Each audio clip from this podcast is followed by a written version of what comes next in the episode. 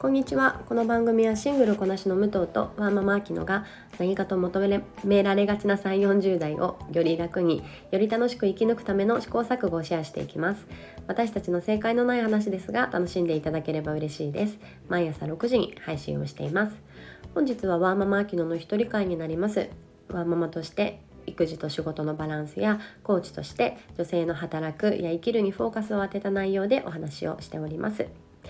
えー、また先日2人目を出産しまして久しぶりの赤ちゃんとの生活をしています。なのでリアルな子育てのお話だったり、えー、兄弟のお話もこの場で、えー、シェアをさせていただいております。本日もよろしくお願いします。えー、冒頭からちょっと私の鼻づまりがあの耳障りになっていたら大変申し訳ないんですけれども、え、久しぶりになんかがっつり風邪をひいたなというところで、えー、だいぶ良くなったんですけれどもあと幸い熱とかがないので何でしょう頭は割とこうクリアな状態なんですが本当にねあの私こう喉と鼻が本当に強くなくて、えーと、季節の変わり目でアレルギーによってこの症状っていうのはあの毎年あるんですがなんか久しぶりに体調不良でこの喉鼻の不快を感じています。今まではあなんか体調怪しいなって思ったら、まあ、体温めてガッと寝れば大体あのそんなに悪化せず持ちこたえてたんですけれどもやっぱり今その睡眠っていうのがね取れなくて今なんかまたあの下の子が0歳なんですけれども、えー、ちょっと睡眠時間があの短くなりつつありましてなんか3時間ごとにね起きちゃうので結局私は深く寝る前にまた起きるっていうのをあの繰り返しているのでやっぱりあの健康管理にね睡眠って本当に大切だよなっていうのを実感しています。えー、なのですいません今日はちょっとこのような声でお届けさせていただきます。どうぞお付き合いよろしくお願いします。で本題もですねちょっと健康管理についてお話しできればなと思っているんですが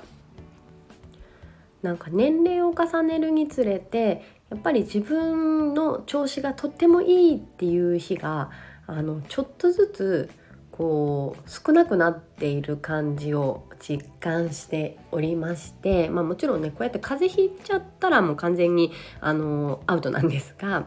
その手前？なんか、うん、調子悪いな、えー、なんか頭痛いなとかあなんか眠れないなとか。あとは女性の場合はやっぱり、えー、ホルモンバランスでね、えー、PMS だったりとか、えー、そういったホルモンに引っ張られての、えー、体と心の、うん、なんか不調な感じっていうのを考えると、えー、1ヶ月でどれくらい自分が調子いいって言えるんだろう？っていうのをなんか最近よく考えるようになりました。あと、えー、以前その時はあのアレルギーでちょっと喘息を悪化させてしまった時にもうね苦しくて、えー、アレルギー科というか、まあ、その専門家で検査をしてもらった時に「あなたの肺は66歳の肺ですよ」っていう診断結果が出たんですよね。まあその診断結果にもあの衝撃を受けましたがえ60代ってこんな苦しい中で暮らさなきゃいけないの？っていうあのそっちの衝撃も結構大きくて。で60代になると、ね、腰が痛いだのあの目がよく見えないだのなんだか喉乾くだの。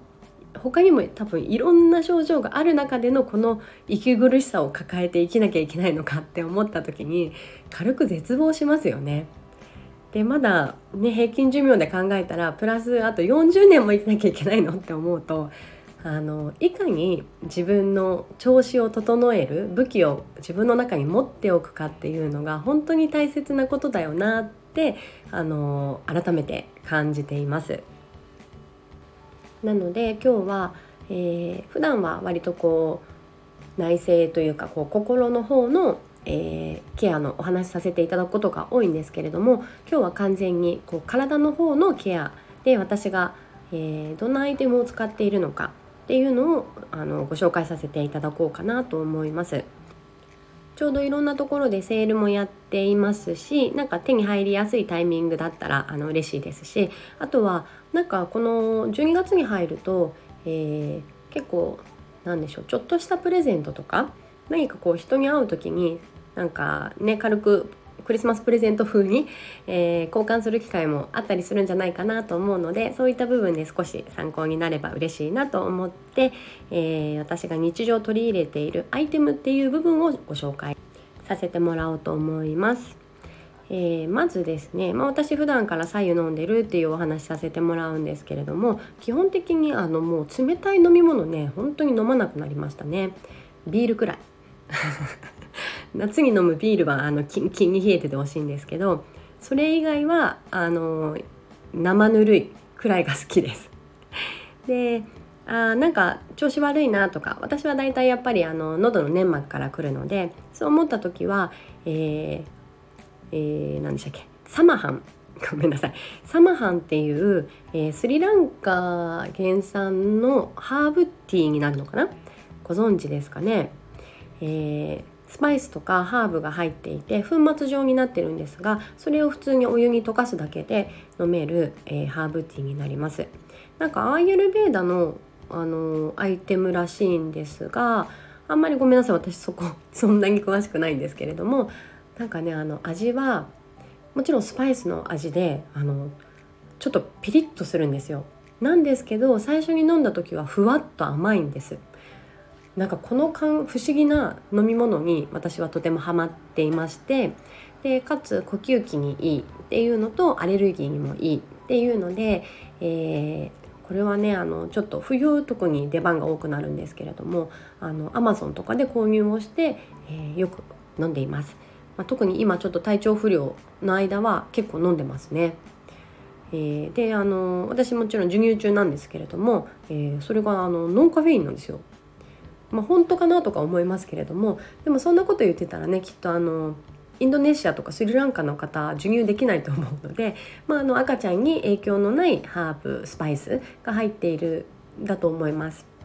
なのであの妊娠中の方、えー、授乳中の方も自分のこうなんだろう免疫力高めるためにもあの結構おすすめです。でもう一つ飲み物が、まあ、私よく飲むんですよいろんなものをね。なので水以外で飲むっていうところで、えー、エルダーフラワーは美味しいので好きです。特にあの D&D ルーカに、えー、お取り扱いしている、えー、コーディアルっていうシロップなのかなこう濃縮されている甘いシロップなんですがそれをねお湯にあのお湯で割って飲むとめちゃめちゃ美味しいんですよ。でこれはあ、えーと、抗ウイルス作用が高いので、まあ、本当にその免疫力っていうところですねあのエルダーフラワーは。で夏はあの喉乾いた時とかは炭酸で割ったりしても美味しいです。あのお客様が来た時とかにあの出す飲み物としても結構おすすめですなんか話題にもなりますしねこれ体にもいいんだよっていう感じで まあでもちょっとねその体にいいんだよ推しはあの場合によっては鬱陶しいあの鬱陶しがられる可能性もあるのでねあの 私も人を選ぶようにしていますこういう話は。でもあの個人的にすごく好きなので今日はちょっとお話しさせてもらってます。でえー、あと最後これはオイルですね、えー、アロマオイルやっぱりアロマオイルとかこういう香り系のものって、えー、1.5秒で脳に届くと言われているんですけれどもなのであの意識自分の意識より早く、まあ、無意識にこう自律神経に届くのでそのままこう自律神経を整えてくれると言われています。なのであの寝る時にねアロマオイルとかいいよとかお風呂入る時にえー、いいよって言われるのはそのリラックスしている時ほどこう体への影響があの大きくなりますのでそういった意味ですごくアロマオイルっていうのは日常の生活に取り入れるとあのとっても効果的だなっていうのは思っていましてで特に持ち運びとして、えー、使っているのがナリンっていうブランドのハーブオイルの33プラス7っていうのかな すいません正しいあれがあれなちょっとよく分かんなかったんですけれどもでもこのナリンっていうブランドで多分一番人気なんじゃないかなと思います。基本的にそのネットの公式サイトであのナリの商品は購入をしているんですがこのオイルに関しては、えーと、コスメキッチンで取り扱いをしてくれています。でロールオンタイプを私は愛用していましてなので本当にあちょっとなんか頭重いとかいう時にこめかみにぬりぬりしますしあ鼻すっきりしないなっていう時はあの思いっきり匂いを嗅いだり、えー、いいのか分かんないですけど鼻の下につけたりしてあの香りを嗅いでいます。これは結構プレゼントでも喜ばれることが多くてお値段も3000円弱くらいですごい手頃なんですよね。でなんか私の中ではもうお守りアイテムになるくらい、えー、これを使っています。えー、朝起きてもぬりぬりして夜もして日中もなんかあのパソコン疲れたとか目疲れたっていう時にリフレッシュになりますのであの本当にこれはおすすめアイテムです。最後にお風呂の話なんですが、まこの時期ねもう冷え性の方とかもご苦労されてらっしゃるんじゃないかなと思います。私もやっぱり末端冷え性なので、えー、まあ年中通して湯船には浸かるようにしていますが、えー、そこでねできる限りこう体を休ませたり何でしょうリセットするように、えー、意識をしています。で特に今私授乳中で、えー、まあちょっと血が足りないとか、えー、あと冷え性なので血の巡りが悪いとかその血流に対してちょっとあのなんだろうケアが必要だなっていうふうに思っているのでしっかり、えーまあ、子供がいてもバスタイムはわちゃわちゃではありますが、えー、お湯には浸かるようにしています。でその時により効果を上げてくれるアイテムとして、えー、バスソルト入れることがあのあるんですけれどもあの普通のバスソルトってあの塩だと、えー、私もあんまり肌が強くないし、えー、子供と一緒に入る時にちょっと何でしょう刺激が強くて、えー、ちょっと敬遠してたんですよね。なんですけれどもこれがあの、えー、何でしょう、まあ、マッサージやってる友人に紹介してもらってエプソムエプソムソルトっていう、まあ、ソルトっていう名前が入ってるんですがこれが硫酸マグネシウムっていうあの成分なんですよ。別にあの塩じゃないものなんですが多分あの商品上はそうやってエプソムソルトって検索していただくと出てきます。これはあの逆にお肌にすごく良くてえっ、とまあ、こう湯船に使って多分経費吸収でだと思うんですけれども、えー、体のね中をすごく内臓をケアしてくれるあの入浴剤と言っていいんですかねなんですよね。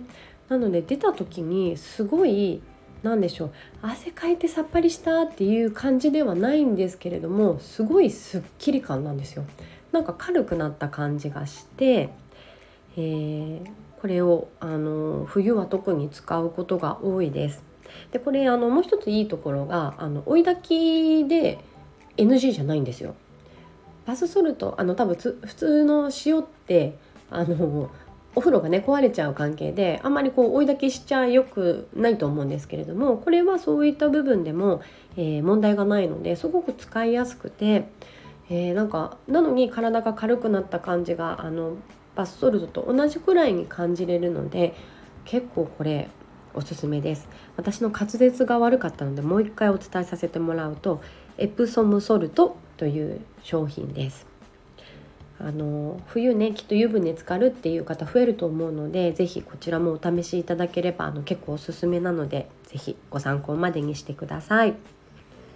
今日は私が、えー、自分の調子を整えるために、えー、どういったアイテムを日常取り入れているのかっていうのをご紹介させていただきました。改めて1つ目は、えー、サマハンというハーブティーですね。で2つ目はエルダーフラワーというコーディアルのシロップです。これ2つは、えお湯に溶かしてこう飲むものです。え3つ目はナリンのハーブオイルのロールオンタイプで、えー、もう本当にこれは四六時中使っています。で最後はお風呂に入れる、えー、エプソムソルトというアイテムをご紹介させていただきましたあのもちろんおすすめなのであの